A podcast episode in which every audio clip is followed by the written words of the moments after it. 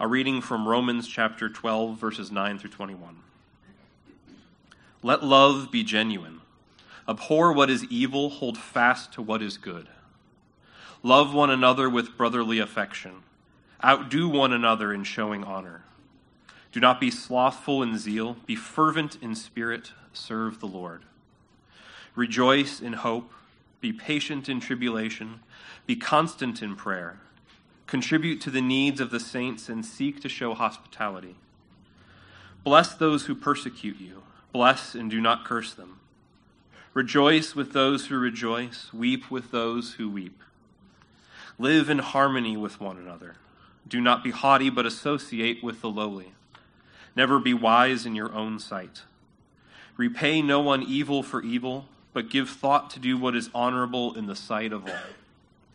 If possible, so far as it depends on you, live peaceably with all. Beloved, never avenge yourselves, but leave it to the wrath of God. For it is written, Vengeance is mine, I will repay, says the Lord. To the contrary, if your enemy is hungry, feed him. If he is thirsty, give him something to drink. For by doing so, you will heap burning coals on his head. Do not be overcome by evil, but overcome evil with good. The word of the Lord. Thanks, Thanks be to God.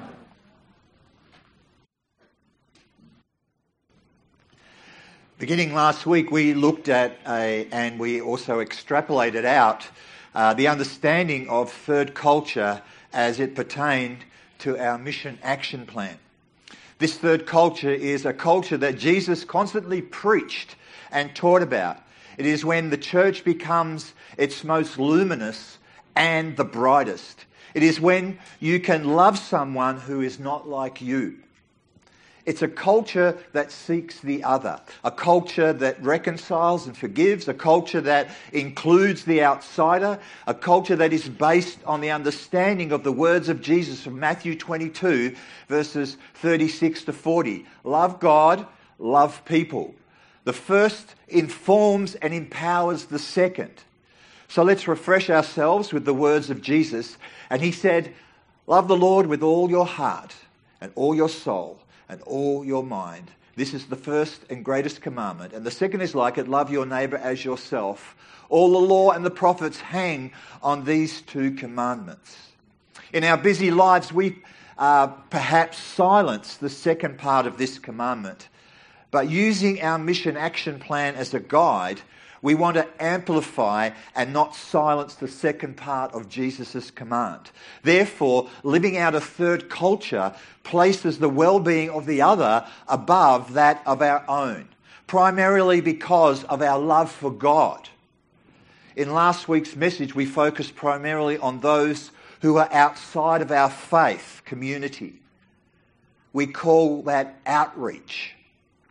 But the third culture question, and the question our new mission action plan asks of us, and that is, requires us also to inreach with our faith community. The third culture question requires us to have right relationships. It requires us to live a life worthy of the gospel. So let's look at together, look together at Romans chapter 12 verses 9 to 21 and make some observations that relate to third culture living. And let's answer the question of who is my neighbour. Romans 12 starts with an amazing statement. In verse 1 it says, Therefore, I urge you, brothers and sisters, to view the, in view of God's mercy, to offer your bodies as living sacrifice, holy and pleasing to God. This is your true and proper worship. The reason why we were set free and cut loose from the wrath of God wasn't so that we could bide our time until Jesus returns or until we shuffle off this mortal coil. It actually is so that we can be set free to serve and to please God, to put a smile on God's face as big as the Golden Gate Bridge. The grace of God is not satisfied to just liberate you from judgment. God actually wants to transform you. Romans chapter 12, verse 2 reminds us that this happens through the renewing of our minds. No longer being conformed to the pattern of this world with its idols and with its Christless dreams and its Christless ambitions. So at the end of the day, we can give God pleasure. Christianity this morning is a win win scenario. God promises to remember our sins no more, but every obedient choice you make and I make is remembered and honoured and rebounds to the glory of God for all eternity. In other words, God is hard to satisfy. Nothing less than the death of Jesus could satisfy God. But he's easy to please. A broken and contrite heart will please God every time. So let's look at these verses from a third cultural perspective. You and me and Jesus. And the you, from your perspective, is everyone you meet here and out there. Here and out there. One could summarize God's word in Romans chapter 12 this way If you want to please God, then love me and love my people and love your enemy. If you want to please me, God says, love me, love my people, and love your enemy. So let's make our first observation from Romans chapter 12 um, and beginning in verse 9. It says, Love must be sincere. Hate what is evil cling to what is good. One thing that Jesus and the average American have in common is that they can smell a hypocrite a mile away. This third culture imperative is call, calling us to love from the heart. You will never be like God unless you share his passion. Now, the work of the Spirit is transforming us and renewing us from one degree of glory to the next. And it is evident by two aspects this morning. On one hand, we begin to hate what God hates. Those sins that, that, that gave you pleasure, that gave us pleasure, that begin to leave a bad taste in our mouth when we commit them. Then, secondly, you love what God loves. Hate what is evil and cling to what is good. The problem is that evil has been downplayed in our culture. It sounds too judgmental. It sounds too binary that there is only two choices, good and evil. Or we hate those sins that only press our buttons. Now, let me get a bit controversial here. If you're a left winger and you vote Democrat, you will rightly detest issues like poverty, injustice, racism, you will rightly be grieved by the greed that happens in society, by the violence that is committed. You will detest corporate fat cats who rip off the economically challenged. You will despise de- uh, uh, descriptions used to start war. Uh, or deception, sorry, used to start war that should never have been started.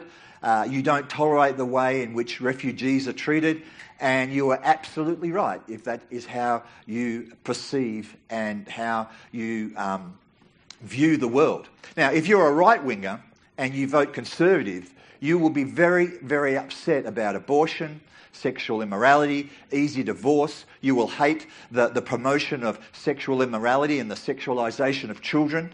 You will be furious at the way same sex couples are able to adopt children.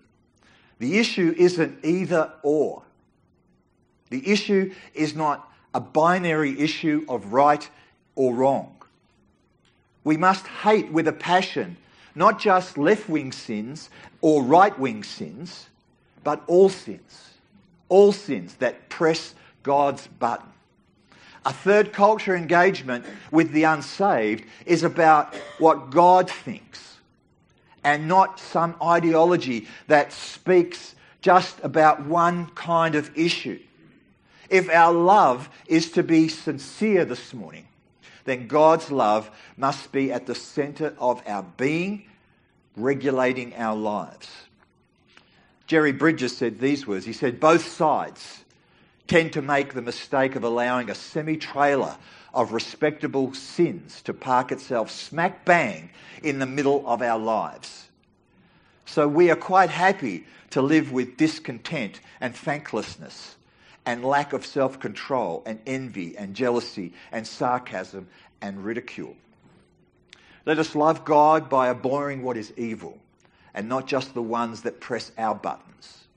Now, it's hard to be sincere in your love if you're not maintaining your walk with God. So that brings us to our second observation in verses 11 to 12. Never be lazy, but work hard and serve the Lord enthusiastically. Rejoice in our confident hope. Be patient in trouble and keep on praying. I'm wondering how you have been doing in some of these areas of your Christian life as we enter into the second month of 2024. There will be some graphs that will be coming up on the screen behind me so you can plot yourself. So when it comes to lack of zeal or laziness of zeal or, or, or, lack of enthusiasm on a scale of one to five, in terms of your zeal and passion for the Lord, if one is at the low point and five is its maximum, in just the next 10 seconds or so, make a mental note of what would represent your enthusiasm for the Lord. How have you been doing? this last year?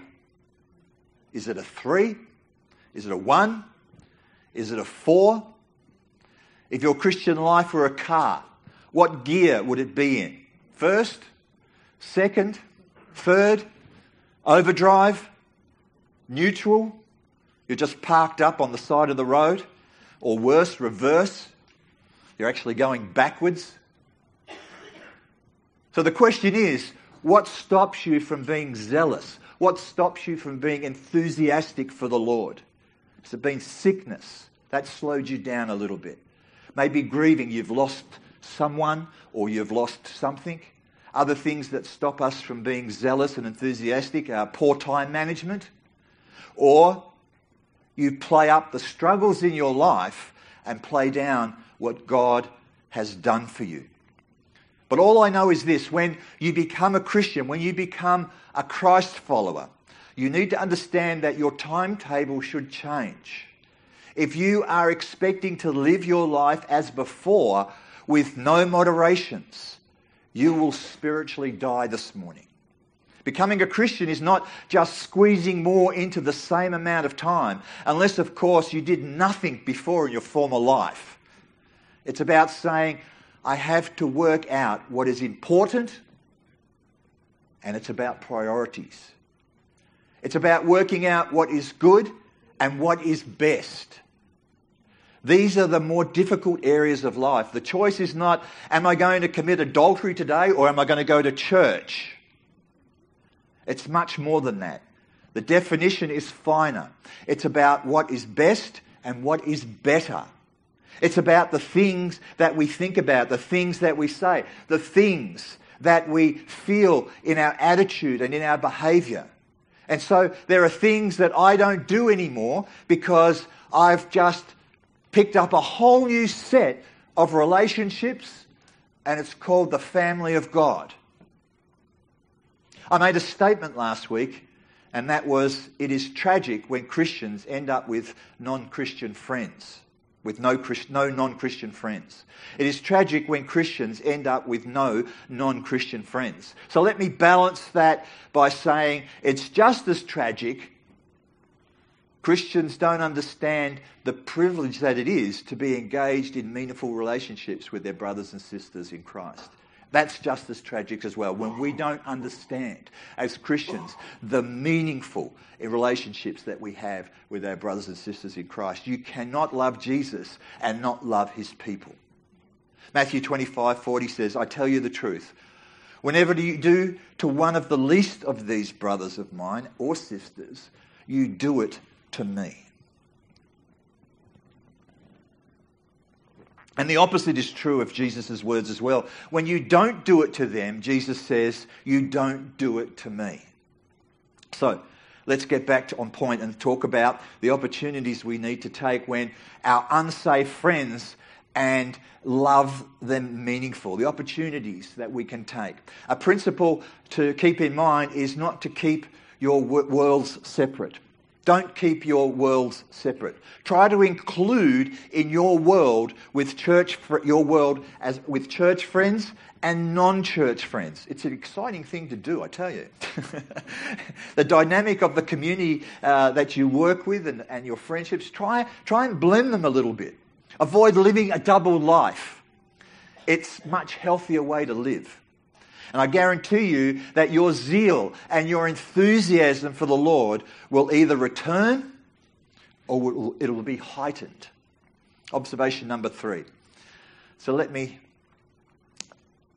tell me something this morning. Are you joyful in hope? Are you joyful in hope? This is about our hope in heaven and our hope for heaven and for the age to come. So let's generally, genuinely reflect.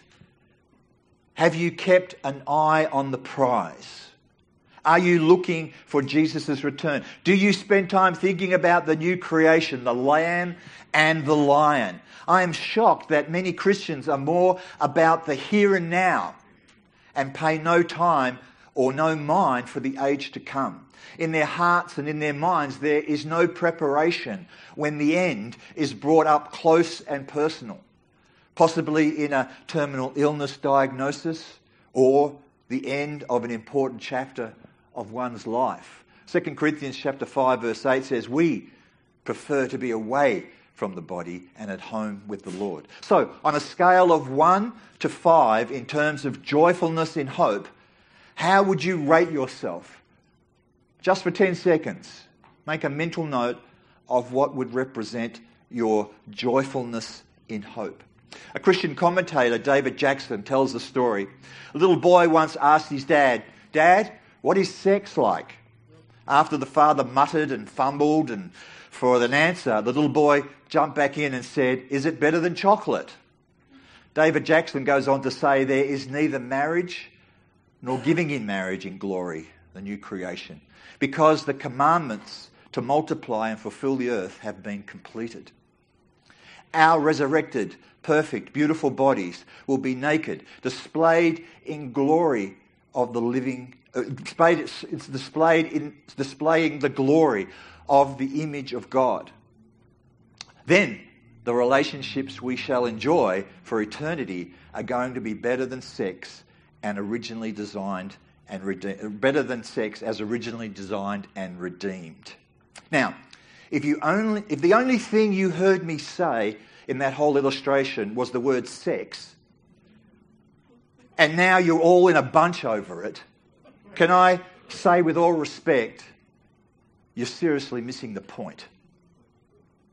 When that knowledge of our bodily resurrection gets down into your heart and into your soul and into your spirit, you will find that your hope is heightened. If you are in a bad marriage where tenderness and touch comes around as often as Halley's Comet, this good news will keep you going. If you are in a, a body racked with pain that is, that is desperate, you are desperate to leave and be with Jesus what will keep you going is the hope of the new creation. Observation number four. Did the joy of that certain hope that awaits you make you patient in your affliction? That's our fourth question. Patience doesn't mean you don't wrestle with God or that you won't shed a tear when suffering comes. But here's the $64 million, the $64 million question this morning. Did the affection, the affliction, sorry, that God allowed to come your way cause you to turn to your Heavenly Father or to run away from Him? So, on a scale of 1 to 5, in terms of patience in affliction, what have the last 6 to 12 months been like for you? So, just in 10 seconds, make a mental note of what would represent your evaluation. Did the quota of suffering that God allowed you to experience make you bitter or better? Did it make you more like Jesus or less like Jesus? Malcolm Muggeridge uh, was a famous 20th century atheist and Marxist journalist in England who was enamoured by communism. But after communism became bankrupt, he surprised everyone and became a Christian. And in his biography, he says this he says, In the 75 years that I have been on this earth, everything that I have learnt that has been of any value has come through suffering. Now, I think Malcolm has overplayed his hand in that statement a little bit because we do learn things from the goodness of God as well. But what is important is that if you don't have a theology that sees God, that a God that uses suffering to shape you to be more like his son with the quota of tears and wrestling, then you will be constantly hijacked and not able to be patient in affliction. Observation number five faithful in prayer. Colossians chapter 4 verse 2 says, Devote yourself to prayer, being watchful and thankful. In other words, to be regular and steady in the doing of asking. Of being regular and steady in the doing of asking. I think we pray a lot less than we think we do. So let me ask you, how have you been in the last six to 12 months? On a scale of 1 to 5, in terms of your faithfulness in prayer, one being the least, just take 10 seconds. Make a mental note on what would represent your evaluation. It's good to take stock of these things. It's, it's a form of self accountability because something, sometimes we aren't as good as what we think we are, even to the point of perhaps keeping a prayer journal and seeing how little or how much we do pray. Observation number six God, God loving, loving God means that you'll end up loving your brother and sister. So Romans chapter 12 in, in, the, in the 10th verse says, Be devoted to one another in brotherly love, honour one another above yourself. We are family. So no one gets left behind, and no one should want to be get no one should want to get left behind either. As Christians, we are to consider others better than ourselves. Philippians chapter 2 verses 8 verses 5 to 8 say, "Your attitude should be at the same as that of Christ Jesus, who being in the very nature God, did not consider equality with God something to be grasped, but made himself nothing, taking the very nature of a servant, being made in human likeness, and being formed in appearance as a man." He humbled himself and became obedient to death, even death on a cross. It was Jesus this morning, beloved, who stepped out of eternity from heaven to earth, from God to God man, from God to death on a Roman cross. And with that mindset, we consider others better than ourselves. One of the things that keeps hijacking relationships and harming our love for each other is the kind of attitude that we take. You can't consider others better than yourself if your personality is marked with two things cynicism and sarcasm. Both of these postures are toxic waste in the Christian community and in the Christian relationships. Cynicism and sarcasm are really ways of protecting yourself from injury because it's a game we play to protect ourselves. Now, if you want to be cynical and sarcastic about idolatry, knock yourself out, okay? Knock yourself out. I'm not talking about banter, I'm not talking about joking. That's fine and healthy, but you know when the line's cross, don't you? You know when it's toxic waste emotionally and spiritually. So we need to flush out that from our church whenever and wherever these things manifest themselves. Observation number seven in verse 13 it says, Share with God's people who are in need, practice hospitality. This verse talks about practical kindness and professional care and then asks us to take that to the next level. It's about not keeping people at arm's length and, and stiff arming them.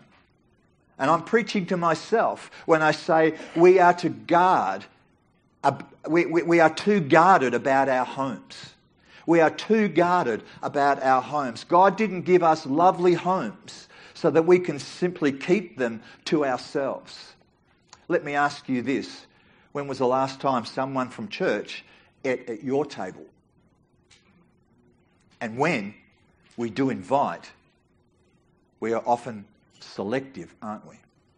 Romans 12, verse 16 says, Do not be proud, but be willing to associate with people of low position. Do not be conceited. If all your friends are easy to get on with, then you are a selfish person.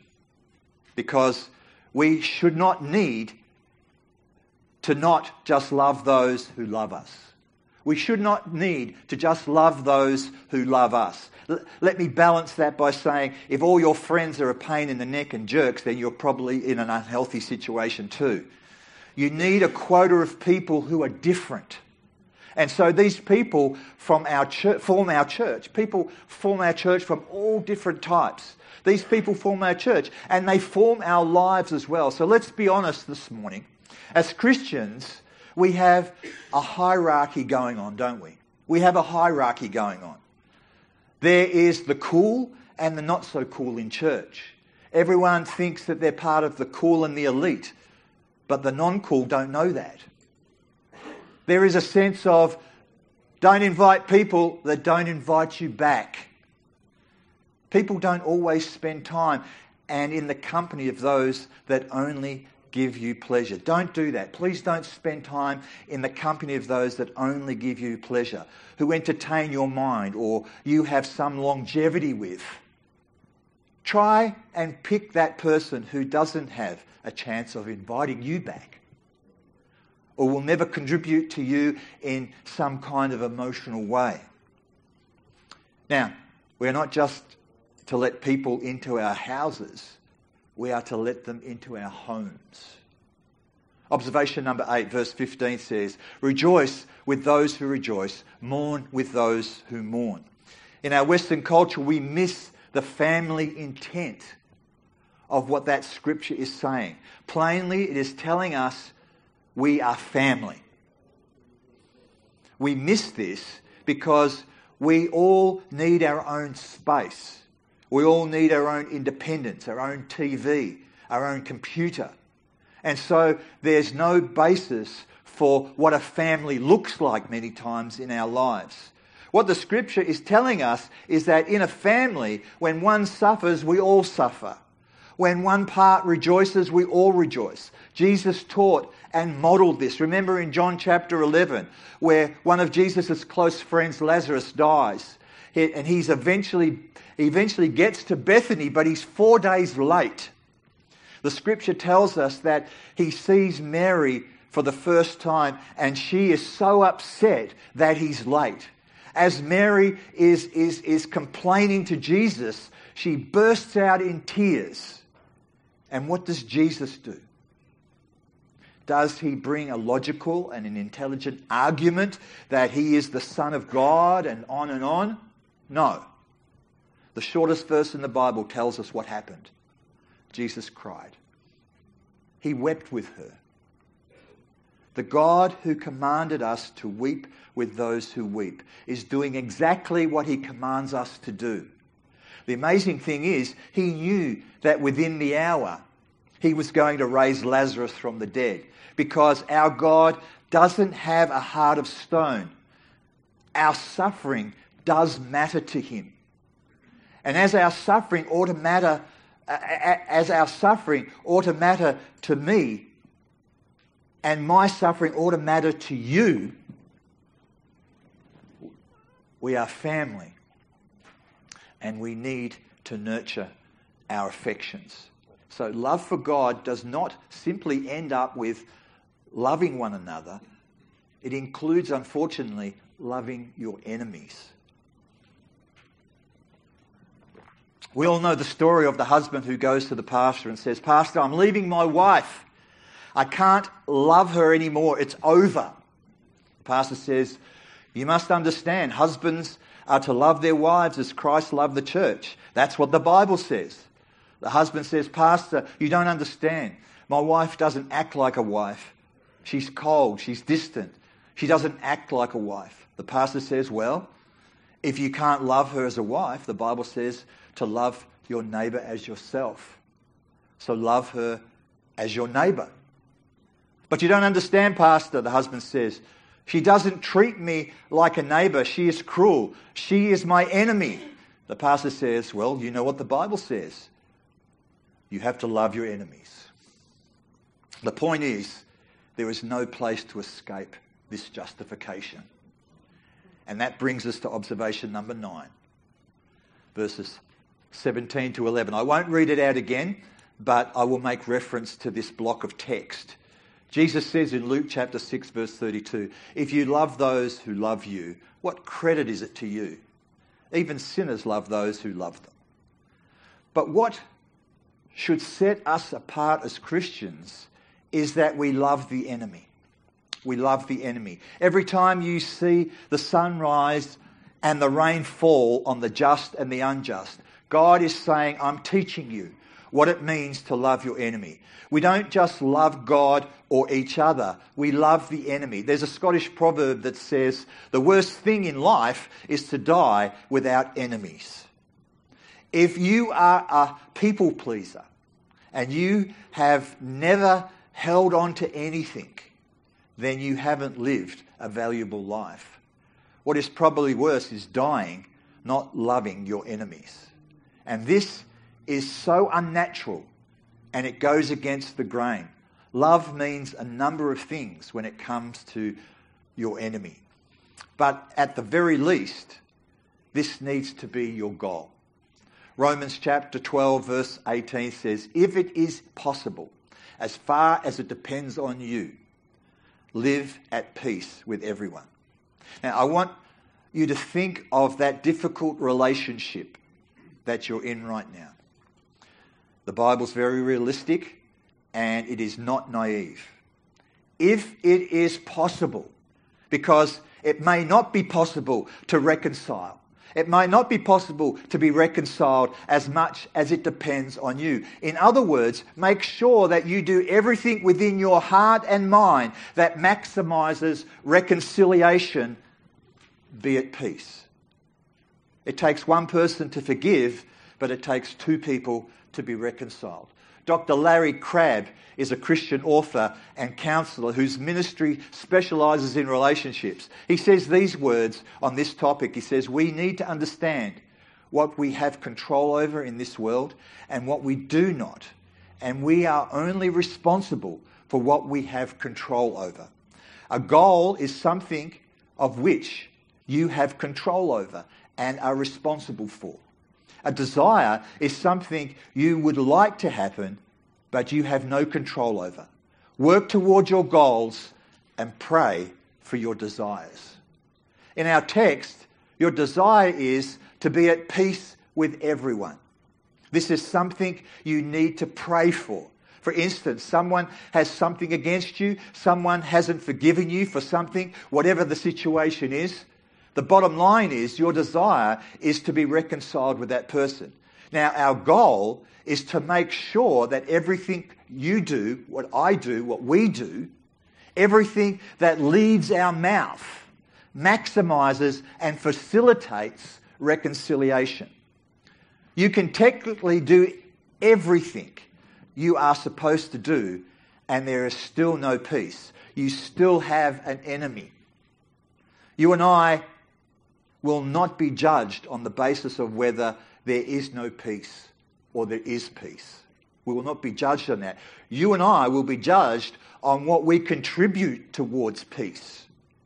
If it all, if it is possible, if it is possible, as far as it depends on you, live at peace with everyone. Let's close with our final observation. When you have been hurt the most natural thing is to punish. Romans chapter 12, verse 17 and 19. Do not repay anyone evil for evil. Be careful to do what is right in the eyes of everyone. Do not take revenge, my friends, but leave room for God's wrath. For it is written, It is mine to avenge, I will repay, says the Lord. Now, I don't know about you, but I like payback movies, yeah? The vigilante movies, where the, where the bloke who has had his family blown up or kidnapped and then he's out for revenge, he's out for payback. Clint Eastwood, Charles Bronson, Mel Gibson, Arnold Schwarzenegger, Jean Claude Van Damme, all the movies that are associated with this, these actors are those vigilante or payback movies. The reason we like these genres is there is a reason and a need for justice. But God says, don't retaliate. You may confront, in fact, you should probably confront, but don't humiliate. You may call the police, sometimes you must, but don't personally be vindictive. You may even need to use force to restrain someone from hurting another person. But don't use excessive force and cross the line. Jesus gives us the greatest model of this in John chapter 18. Jesus is being interrogated, and the soldier standing next to him doesn't like the way he spoke to the high priest, so the soldier thumps Jesus in the face. Now, Jesus says something very profound in verse 23. He says, If I'd said anything wrong, you must prove it. But if I'm speaking the truth, why are you beating me? Jesus, the Lord of the universe, could have terminated him on the spot. But he controls himself and doesn't retaliate. Jesus turns the other cheek. And so sadly, we think we have forgiven when we're not hating or retaliating. But God wants even more than that. He wants you to bless your enemy. God is not superficial, superficial, sorry and neither should you be. Neither are we. God demands, God's demands on our life, God demands on our life is not to be a good person, but to be the best person that you can be. And all of this is a process this morning. It's a process. Verse 14, 19 to 21 says, Bless those who persecute you. Bless and do not curse. Do not take revenge, my friends, but leave room for God's wrath. For it is written, It is mine to avenge, I will repay, says the Lord. On the contrary, if your enemy is hungry, feed him. If he is thirsty, give him something to drink. In doing this, you will heap burning coals on his head. Do not be overcome by evil, but overcome evil with good. One of the key things, one of the keys to forgiveness that enables us to live within justice is knowing that there will be a day of judgment. And I don't need to take things into my own hands because all injustice is in the hands of God and He will do what is right. This is the great comfort to hold on to this morning. Living a life worthy of the gospel if we start living out this countercultural model and obeying God, the world will want to know what is the driving force behind your life. They'll want to know the, the drive in our engine. So, brothers and sisters, when, may, that, may that be said of each and every one of us this morning as we seek to adorn the gospel with our lives. So let's bow our heads. Father in heaven, we thank you that the ground at the foot of the cross is flat and level. That we each equally need the death of Jesus. Thank you that the, that the slate is wiped clean. But there are things in our lives that are still not right. And we need to repent of those things. Lord, there isn't a man or a woman in this building who doesn't feel the weight of conviction in some area as I do at this moment. Father, we pray that we will indeed live a life that is countercultural, a life that adorns the gospel. That as we seek to love you and to love people and to love enemy in front of a watching world, we deem it our honour that in some small way we can be a testimony to your glorious character. And we pray all this in the name of Jesus. God's people said, Amen.